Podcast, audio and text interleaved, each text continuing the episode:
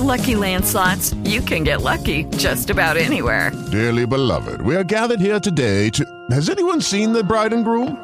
Sorry, sorry, we're here. We were getting lucky in the limo and we lost track of time.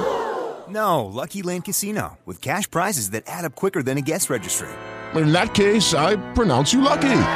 Play for free at LuckyLandSlots.com. Daily bonuses are waiting. No purchase necessary. Void were prohibited by law. 18 plus. Terms and conditions apply. See website for details.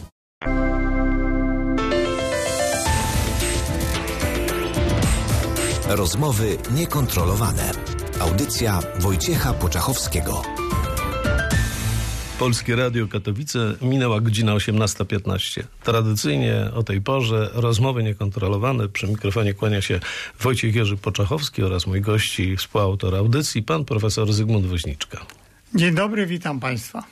Y, drodzy Państwo, szanowny Panie Profesorze, y, przypomnijmy, że rozmawialiśmy w ostatniej audycji między innymi o tym, jak Stanisław Mikołajczyk i Stanisław Grabski, którzy byli autorami tego pomysłu, że uda się stworzyć rodzaj takiej koalicji mm, pomiędzy byłym rządem emigracyjnym i aktualnym rządem komunistycznym i pod patronatem niejakiego Stalina będzie się dobrze działo. Zarówno Mikołajczyk, jak i Grabski byli to ludzie, którzy nastawieni byli na głęboką, e, nazwijmy to, nie tylko współpracę, ale na głębokie ustępstwa wobec Sowietów, e, uważając, że taką polityką e, ustępstw da się, da się coś, coś ugrać. Właściwie, e, panie profesorze, to pojęcie coś ugrać to jest takie pojęcie dosyć względne, dlatego że e,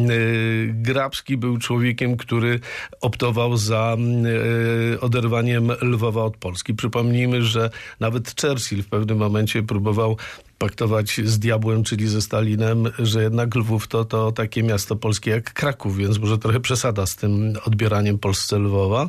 Grabski z kolei e, e, optował za tym, że dać wszystko, co chcą, no a potem się zobaczy. Z kolei, z kolei Mikołajczyk uważał siebie za, za bohatera. Omówiliśmy o tym w ostatniej, w ostatniej, audycji. Skończył, skończył niesławnie, że tak powiem, szczurowato. Panie profesorze, co chcieli uzyskać taki, taki Grabski, który, przypomnijmy, jest autorem klęski, polskiej politycznej klęski po roku 1920, gdzie w Rydze zniszczył cały dorobek żołnierza polskiego i dorobek marszałka Józefa Piłsudskiego w tej wojnie roku 1920. Sławna zdrada ryska, bo tak to się w historii również określa. No, ja mam tendencję do określania takiego jednoznacznego tego rodzaju ludzi, tak jak mówimy o targowiczaninach, zarówno tych z wieku XVIII, jak i tych współczesnych, którzy próbują Polskę sprzedawać tam ci Moskwie, ci dzisiaj tam innym stolicom. Ale generalnie rzecz biorąc możemy mówić o pewnej postawie łajdackiej. Postawie, która za srebrniki, za pieniądze albo za tylko i wyłącznie taki swój partyjny, monopartyjny interes jest w stanie Polskę y, przehandlować.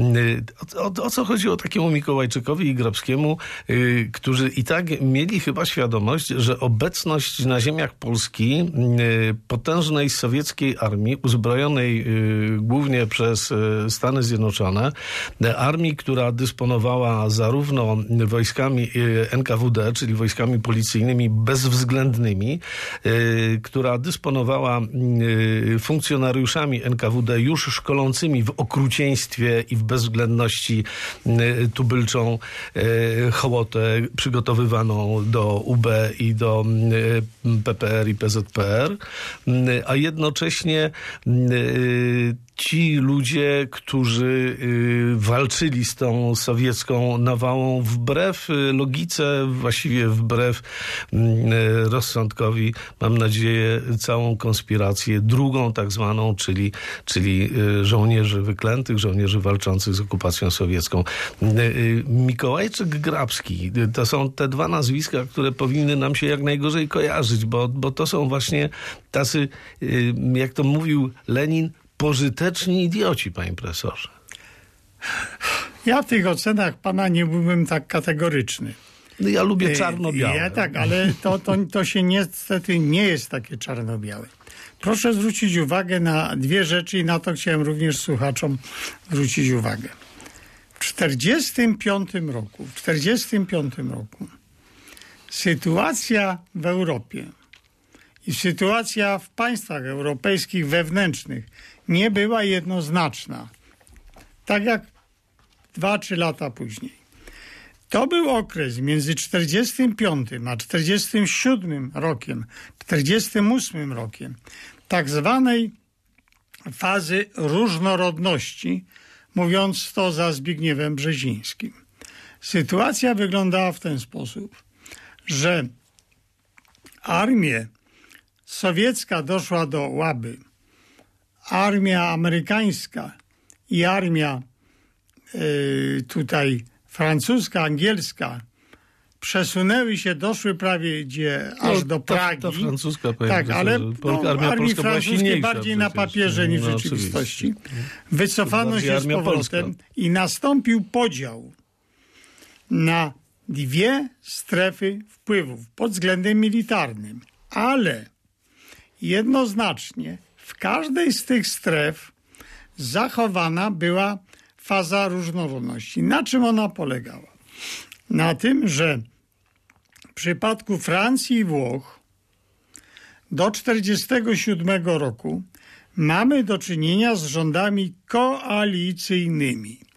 W tych rządach koalicyjnych ważną rolę odgrywają chadecy, socjaliści, ale również partie komunistyczne. Palmiro Togliattiego, We Włoszech. mm. tak, we Włoszech, i emeryta Torreza yy, we Francji. I te partie komunistyczne są silne, mają duże poparcie społeczne. Społeczeństwa Francji i Włoch nie znały bezpośrednio dobrodziejstw sowieckiego komunizmu. W cudzysłowie. Mm. Była natomiast powojenna bieda w tych krajach, bardzo duża.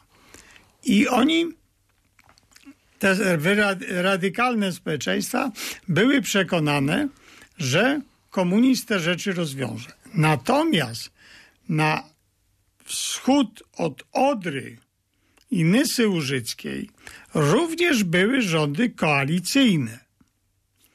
Tymi rządami koalicyjnymi była, była Polska na przykład, gdzie mamy, to mówiliśmy, legalną opozycję, czyli PSL, to Stanisław Mikołajczyk, Stronnictwo Pracy Kazimierz Popiel.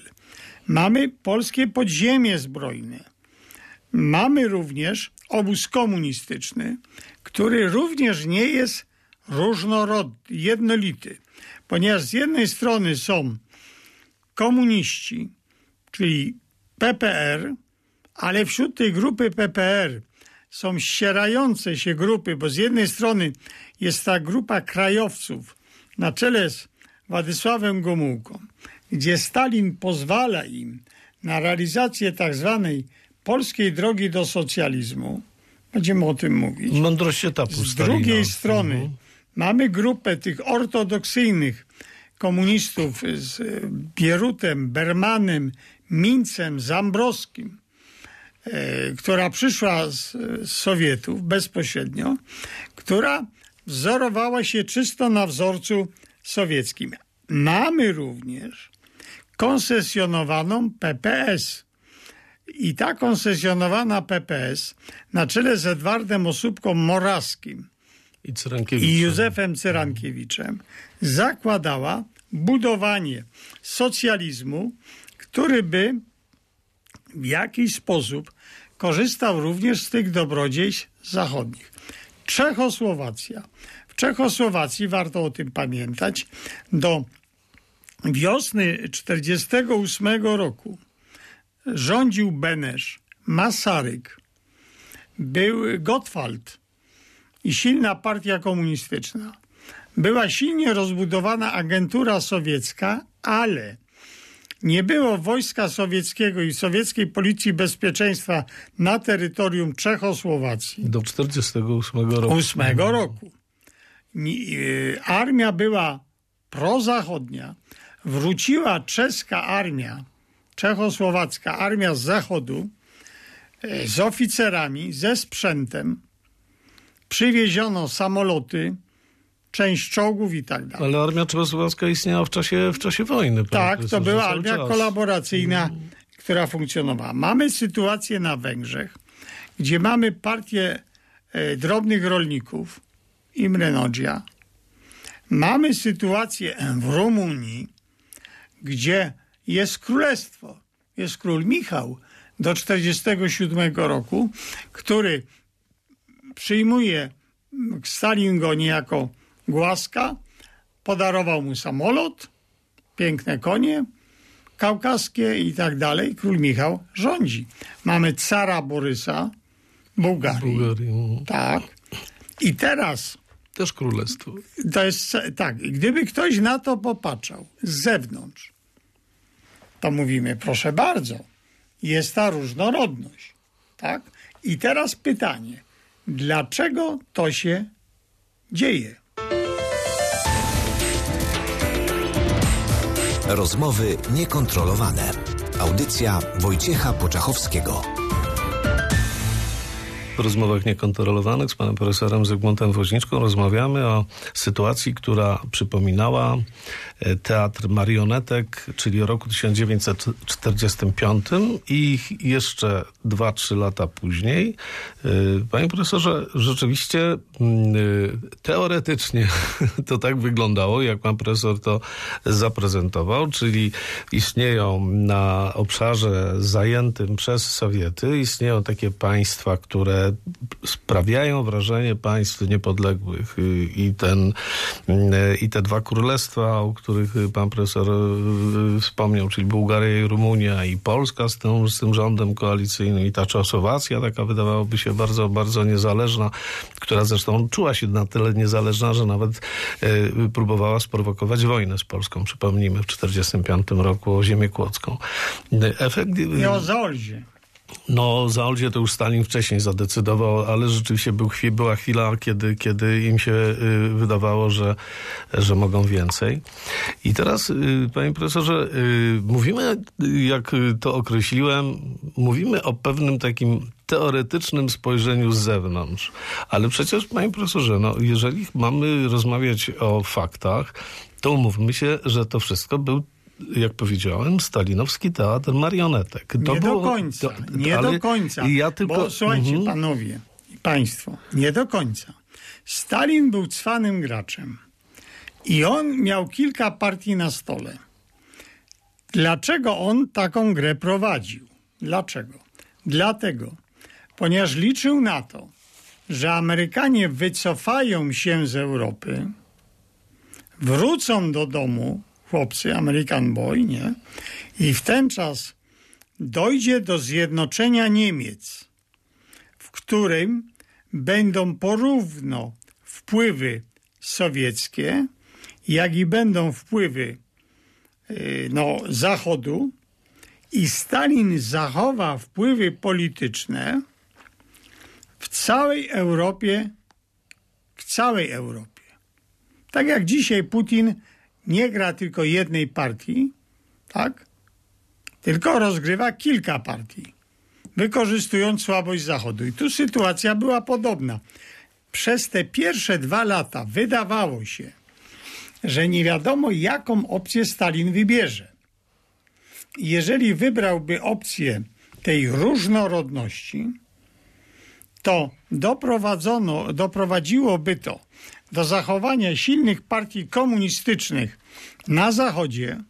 W zamian za to Stalin zgodziłby się na mniej lub bardziej ko- duże koncesje dla legalnej opozycji w Polsce. Dla legalnej opozycji w Polsce. Są listy Grabskiego, które ja czytałem w Londynie, gdzie Grabski pisze po powrocie do Polski już do swoich kolegów: wracajcie do Polski.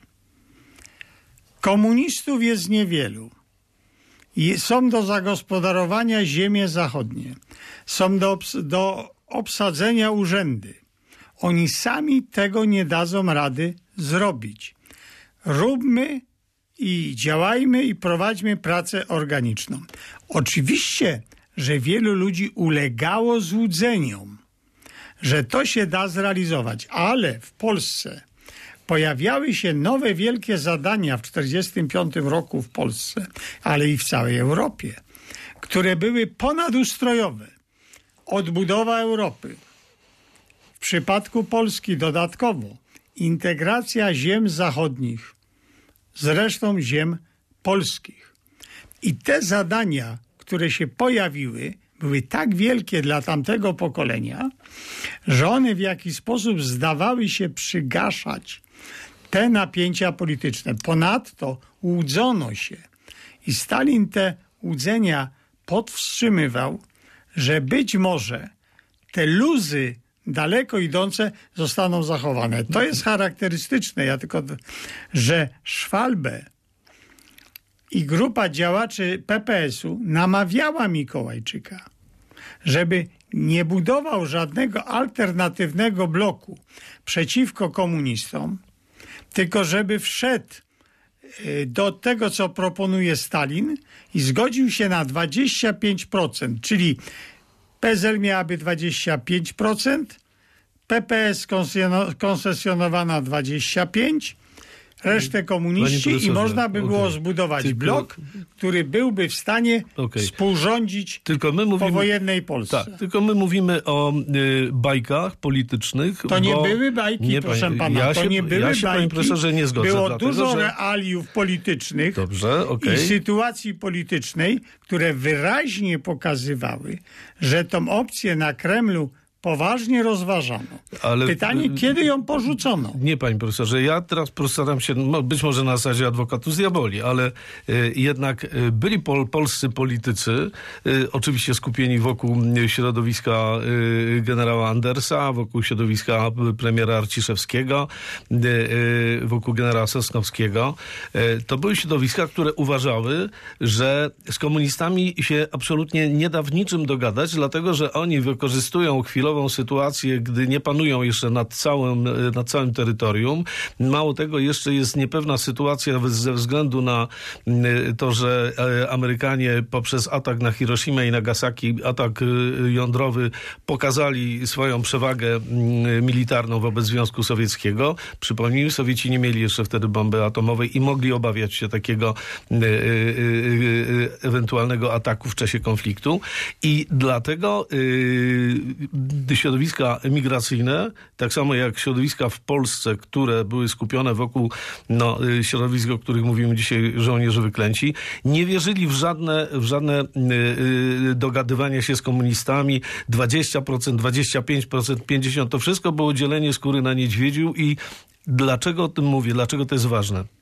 Bo panie profesorze, dzisiaj mamy rok 2021 i z punktu widzenia czysto historycznej analizy możemy powiedzieć yy, po prostu Historia przyznała rację zarówno generałowi Andersowi, jak i generałowi Soskowskiemu, jak i premierowi Arciszewskiemu, a nie przyznała racji żadnym Mikołajczykom, żadnym Grabskim i innym tego typu cwaniakom. Dlatego, że e, Sowieci, o czym było wiadomo wcześniej, dlatego, że Związek Sowiecki istniał, licząc od samej tej, tej, tego przewrotu bolszewickiego od 1917 roku, ale tak naprawdę jako państwo powiedzmy, że od 1922 i wszyscy wiedzieli, co to jest za państwo. Oni prowadzili swoje polityki wobec państw podbijanych, typu Gruzja, nie Gruzja i było wiadomo, że komuniści na żadnych podbitych terenach nie będą uznawali nigdy żadnej, żadnej opozycji. To dobrze, nigdy. to zadam państwu pytanie, naszym słuchaczom. To dlaczego, to dlaczego, szanowni słuchacze, 75% ludzi wyborach, w głosowaniu do referendum głosowało za Mikołajczykiem. Dwa. Dlaczego żołnierze wyklęci przegrali Hello, it is Ryan, and we could all use an extra bright spot in our day, couldn't we? Just to make up for things like sitting in traffic, doing the dishes, counting your steps, you know, all the mundane stuff. That is why I'm such a big fan of Chumba Casino. Chumba Casino has all your favorite social casino style games that you can play for free anytime, anywhere with daily bonuses. That should brighten your day a little. Actually, a lot. So sign up now at chumbacasino.com. That's chumbacasino.com. No purchase necessary. VGW Group. Void were prohibited by law. See terms and conditions. 18 plus. Okay, round two. Name something that's not boring. A laundry? Ooh, a book club. Computer solitaire, huh? Ah, sorry. We were looking for Chumba Casino. That's right. ChumbaCasino.com has over 100 casino style games. Join today and play for free for your chance to redeem some serious prizes. ChumbaCasino.com. No purchase necessary. Void were prohibited by law. 18 plus. Terms and conditions apply. See website for details. Ja badam ten problem od lat. Nie tylko dlatego, że były represje, ale dlatego, że, progr- że społeczeństwo nie chciało już żadnej konfrontacji, że społeczeństwo No było zmęczone wojną. To poparło. Mikołajczyka, Tak. że społeczeństwo liczyło na to, że uda się jakoś ułożyć w tej nowej powojennej Panie rzeczywistości. profesorze, ale odpowiedź jest bardzo prosta. To Dla- nie, ale chwileczkę, Mhm. chwileczkę. Z drugiej strony, sam Stalin był przekonany, że e, jeżeli so, wykona, wycofają się Amerykanie i dojdzie do zjednoczenia Niemiec w 1946-1947 roku na jego warunkach, to w ten czas ta Europa będzie różnorodna i nastąpi, nastąpi podporządkowanie tej Europy Ale my sugerujemy, że Sowietom. Stalin tak myślał, a to wcale nie jest powiedziane, że on tak myślał. Ja na przykład nie wierzę w to, bo to jest tylko i wyłącznie spekulacja. Są dokumenty, które pokazują, że tak myślał On i grał to poważnie świetnie, rozważał. to jest tak samo jak w Jałcie. Grał świetnie, dlatego, że był doskonałym, doskonałym e, strategiem i e, był dużo lepszym strategiem niż Hitler. Mówimy o dwóch ludobójcach i, i dyktatorach, dlatego, że e, był e, bardzo cyniczny, a Hitler był bardzo emocjonalny. A wiecie Państwo, kochani, dlaczego y, od, odpuścił tą całą koncepcję, o której ja mówiłem? Mhm. Dlaczego? Dlatego, ponieważ Harry Truman, Winston Churchill, obawiając się tej radykalizacji społecznej w Europie Zachodniej, rozpoczęli politykę odpuszczenia całkowicie Europy Środkowo-Wschodniej, No nie, oni rozpoczęli w 44 Dobrze, ale w ten czas kategorycznie Mhm. przemówienie Churchilla w College Fulton, kiedy mówi o żelaznej 46. kurtynie, Mhm. która zapadła od Triestu Do po. Szczecin Mhm. i odcięła wszystkie kraje na wschód od tej linii. Po drugie, po drugie, chwileczkę, nastąpiła kwestia tego typu, że Amerykanie uruchomili plan Marshalla. I gdy uruchomiono plan Marshalla, który przesunął olbrzymie środki do Europy Zachodniej. I Plan Marszala Stalin odrzucił, Polskę. tak, ale Stalin odrzucił plan Marszala i nie pozwolił go przyjąć ani Polsce, ani Czechosłowacji. Czyli Polska nie była niepodległa. No, no nie była, ale nie pozwolił. I w tym momencie pojawiło się podstawowe odium. Albo przyjmujesz plan Marszala i uzyskujesz pieniądze amerykańskie, albo jesteś związany z Sowietami i popierasz partie komunistyczne. Rozmowy niekontrolowane. Audycja Wojciecha Poczachowskiego. A w rozmowach niekontrolowanych prowadzimy z panem profesorem rodzaj sporu na temat ile można było, a ile nie można było w roku 45 aż e, do, do końca lat 40. Czy rzeczywiście ci, którzy szli na współpracę z, e, z Sowietami, e, czy rzeczywiście ci ludzie mieli rację? Panie profesorze, po pierwsze i najważniejsze, w okresie, kiedy Mikołajczyk był wicepremierem, dokonywano na UB zbrodni niewiarygodnych. Przypomnijmy, że mordowano, mordowano, mordowano takich bohaterów jak rotmistrz Witold Pilecki, mordowano takich bohaterów jak generał y, y, Neil Fildorf, mordowano żołnierzy, którzy nawet nie chcieli iść do lasu, szczerze mówiąc, tylko byli y, nastawieni na to, że jednak dadzą się, dadzą się jakoś włączyć w te, ten proces odbudowy Polski. I ci ludzie byli mordowani w sposób bezwzględny i swoją obecnością w rządzie, taki Mikołajczyk et consortes, Oni legitymizowali te zbrodnie komunistyczne. NKWD, SMERSZ działały na ziemiach polskich bez żadnych, bez, bez żadnych problemów. E, Żołnierze wyklęci, o których wspomniał pan profesor, to była e, raczej rozpaczliwa próba z, e, z walki do samego końca i nie tylko w znaczeniu dotrzymania przysięgi wojskowej, dotrzymania honoru żołnierza Wojska Polskiego, ale panie profesorze, często, często i pan dobrze tak samo wie jak ja, że często to była, był wybór między lepiej zginąć z bronią w ręku za ojczyznę, niż dać sobie najpierw powyrywać paznokcie, powybijać zęby, a następnie dostać na rakowieckiej kulę w potylicę. Dobrze, Więc to dobrze, był taki tutaj wybór najczęściej. Chwileczkę. Chwileczkę. To, co pan mówi, to jest prawda. To było. To było. No właśnie. Ale z, dobrze, ale z drugiej strony, szanowni państwo, 3,5 miliona chłopów polskich, 3,5 miliona chłopów polskich w 1945 roku stało się beneficjentami reformy rolnej. Ci chłopi dokonał się awans kulturalny i społeczny polskiego chłopstwa. Ci chłopi przesunęli się ze wsi do miasta.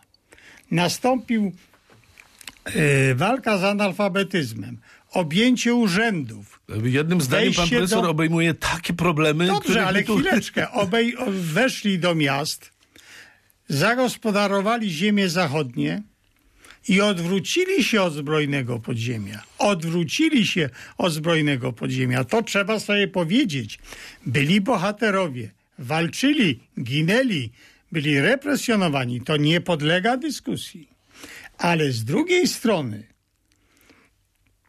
chłopi, robotnicy nastąpiły, byli beneficjentami nowego ustroju. Nowego ustroju. Ale panie profesorze, ja mówiłem, ja, mówiłem, ja mówiłem o tym, że bardzo y, y, duża, znacząca część y, y, polskich żołnierzy Armii Krajowej, polskich żołnierzy Sił Zbrojnych na Zachodzie, którzy dali się uwieść tej propagandzie i wrócili do Polski, tej y, y, okupowanej przez Sowiety. Bardzo duża część polskiej inteligencji dała się zwieść i jeżeli przyjmiemy, że na przykład y, taki wspaniały profesor Aleksander Geistor był komunistą potrzebny do tego, żeby odbudowywać Warszawę i tak włączyć się w ten proces propagandowy w dużej mierze odbudowy Warszawy, to już tacy żołnierze Armii Krajowej, jak y, dla mnie to jest absolutnie y, symbol tego, co, o czym chcę w tej chwili powiedzieć. Y, Jan Rodowicz Anoda, y, żołnierz szarych szeregów, oficer, y, podporucznik, jednocześnie, jednocześnie harcmistrz Związku Harcerstwa Polskiego. Jeden z wybitnych polskich oficerów, uczestnik akcji pod Arsenałem.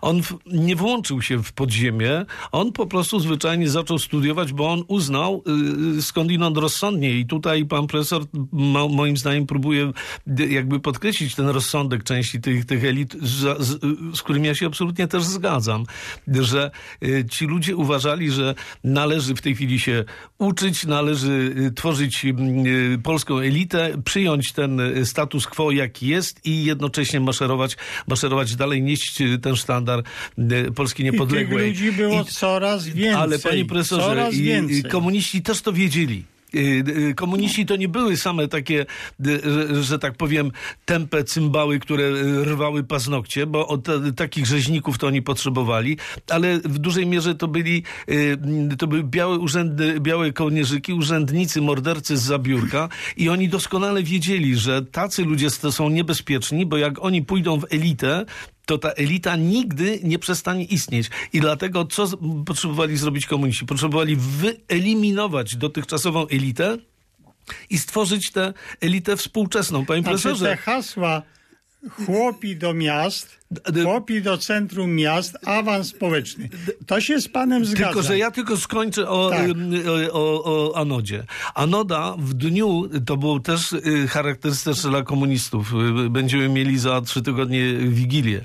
24 grudnia 1948 roku, w dniu Wigilii, przychodzą ubole do, do mieszkania, aresztują Jana Rodowicza, następnie poddany jest torturom i już w styczniu styczniu 1949 roku, gdy, y, no, my wiemy, że y, wypadł przez okno. No, No, wiadomo, że okno został, został wypchnięty, został wypchnięty w czasie śledztwa, zamordowany. Chłopak, który był cudownym polskim oficerem, przedstawicielem typowej polskiej elity, zginął tylko dlatego, że był właśnie przedstawicielem elity. On nie został złapany z bronią w ręku, w lesie. On nie głosił, że trzeba tu komunistów teraz wszystkich na latarnię. On mówił, uczmy się, twórzmy elitę, y, zachowajmy, zachowajmy naszą, naszą substancję do momentu, kiedy można będzie wywalczyć niepodległą Polskę. I teraz on został wymordowany. Panie profesorze, w to miejsce powstała pseudoelita na, y, y, na gruzach tej polskiej elity, którą, z którą my się dzisiaj borykamy, bo umówmy się, taki dzisiejszy Cimoszewicz czy Miller, to to są właśnie ci ludzie, którzy powstali jako pseudoelita w, w miejsce przetrzebionej polskiej rzeczywistej elity. Jeżeli Znaczy, to ktokolwiek się dziwi, jeżeli prawda, to ktokolwiek się dziwi prawda. dzisiaj, że to, co Tylko robi... ja bym pilnował, Mhm. panie redaktorze, ja bym pilnował proporcji, proporcji. Znaj proporcją mocią panie. No, No, dobra. właśnie, bo oczywiście tak się stało, ale generalnie biorąc, awans społeczny tych olbrzymich mas chłopskich, to nie wszyscy z nich,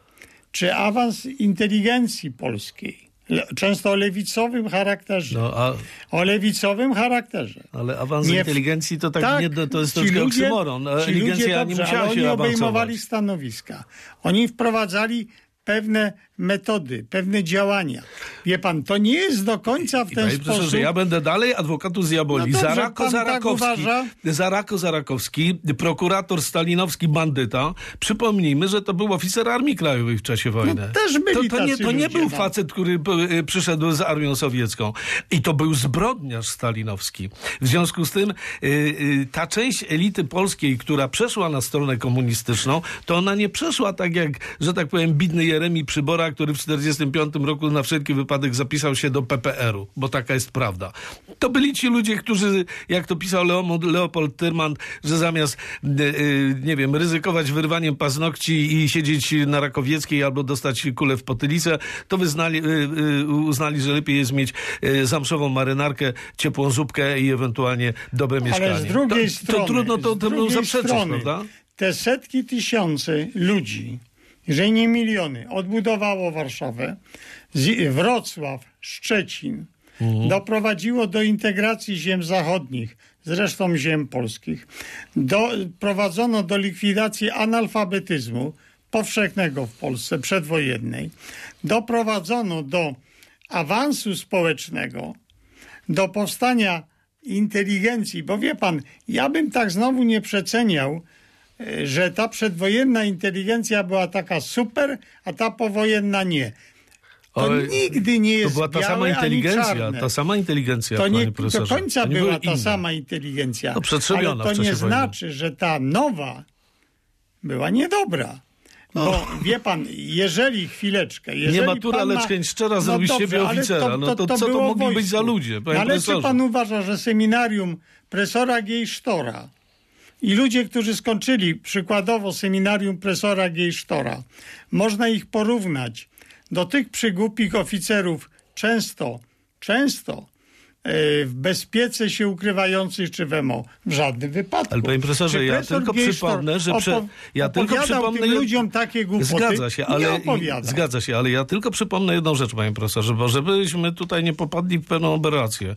Przed wojną był bardzo silny, w II Rzeczypospolitej były bardzo silne programy, które były nastawione na awans między innymi biednej młodzieży chłopskiej. Y, Awans biednej prawda. młodzieży y, y, z miast, takiego proletariatu miejskiego. Bardzo wielu polskich przedwojennych, na przykład oficerów Wojska Polskiego, urzędników, ludzie, którzy awansowali rzeczywiście, to to byli ludzie wyawansowani poprzez specjalne programy stypendialne po, y, y, rządu polskiego w II Rzeczypospolitej. Więc ten awans y, przeniesiony na realia PRL-u z całym szacunkiem i Szapoba to próbował kontynuować Ale- profesor Gejsztor. Ale, nie tylko Gejsztor, ale już, jeszcze Polska Partia Panie- Socjalistyczna. Zgadza się, ale panie profesorze... Cyrankiewicz, Oczywiście, Hoffel, tylko ja chcę jedną rzecz tylko podkreślić. Cała ta grupa Tak. PPS-owców. Zgadza się, ale panie profesorze, tutaj mamy taką sytuację, że z jednej strony, no, nie matura, lecz jest szczera. Pan profesor mówi, okej, to yy, w, w tym komunistycznym wojsku polskim takie cuda się działy. Nieprawda. Proszę sobie yy, przypomnieć, że cała grupa tak zwanych sędziów stalinowskich, półanalfabetów, idiotów, którzy mieli czteromiesięczne kursa i oni zostawali sędziami, sędziami, a potem po drodze produkowano im dyplomy, matury i tak dalej. Ci sami kretyni już po 56 roku byli wykształconymi sędziami, ale w rzeczywistości to byli dalej ci sami półanalfabeci. Więc y, dzisiaj, jeżeli mamy problem z kastą sędziowską, to w dużej części, w dużej części są to potomkowie właśnie tamtych półanalfabetów wyawansowanych w latach 40. i 50. To nie podlega dyskusji. Wiadomo, że takie struktury budowano, że władza komunistyczna pilnowała systemu tak zwanego sprawiedliwości, w cudzysłowie, Właśnie. że bezpiekę rozbudowy. To, co pan redaktor mówi, to było. Tylko ja wyraźnie chciałbym, żeby nasi słuchacze zwrócili uwagę na ten element proporcji. Proporcji, bo jednak większość e, naszego społeczeństwa, polskiego społeczeństwa, czyli naszych dziadów, naszych rodziców, ciężko pracowała dla Polski. Właśnie, I to, to jest jest, bardzo ważna rzecz, Tak, bo dzisiaj się mówi Polska Ludowa i potępia się ta Polska Ludowa. Ale czy mój ojciec górnik, czy dziadek, którzy ciężko pracowali, biedę e, klepali, biedę klepali, nie? Mama ciężko pracowała. Czy oni pracowali dla Polski Ludowej, dla komunizmu? Oni pracowali dla Polski. Oni odbudowywali tą Polskę ze zniszczeń wojennych. Jaka ona była? No była, trzeba było ją odbudować i to zrobili. Panie profesorze, pełna, pełna zgoda. E, Ja też się odwołam do, do moich y, dziadków i pradziadków. E, Moi dziadkowie, którzy po 1945 roku e, y, nie próbowali się włączać w żadne komunistyczne nurty. Jeden z, z dziadków cały czas z bronią w ręku, albo potem już inaczej kontestował i, i próbował jakiś tam opór stawiać. Drugi z dziadziów y, nie dawał się uspołecznić, trzymał, trzymał, y, y, trzymał swoją, y, swoje przedsiębiorstewko i, i nie pozwalał, żeby je uspołecznili. To wszystko robiono dla Polski, pracowano dla Polski. Każdy, każdy Polak nie myślał w kategoriach, że robię coś dla komunistów, robię to dla Polski. I rzeczywiście tak było i przyniosło wspaniałe efekty.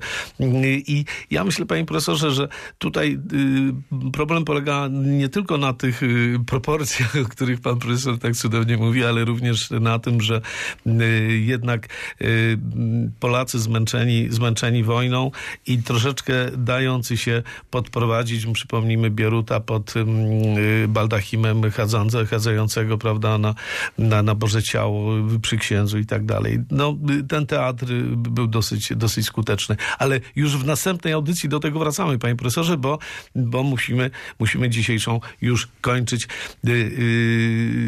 Szanowni Państwo, dzisiaj 4 grudnia razem z panem profesorem Zygmuntem Woźniczką, kończąc naszą audycję, e, chcemy wszystkim e, górnikom, wszystkim naszym śląskim rębaczom, wszystkim tym, którzy są związani z polskim górnictwem węglowym, życzyć nie tylko wszystkiego, co najlepsze, nie tylko bezpiecznej pracy, ale życzyć również tego, żeby śląski przemysł węglowy e, kwitł i dla dobra Rzeczypospolitej to nasze czarne złoto było wciąż fedrowane. Życzymy z panem profesorem wszystkim naszym górnikom szczęść Boże. Szczęść Boże. A na dzień dzisiejszy dziękuję panu Zygmuntowi, Zygmuntowi Woźniczce, dziękuję panie profesorze. A audycję prowadził Wojciech Jerzy Poczachowski razem z panem profesorem zapraszamy na kolejną audycję do Polskiego Radia Katowice na rozmowy niekontrolowane. Do usłyszenia państwu. Rozmowy niekontrolowane. Audycja Wojciecha Poczachowskiego.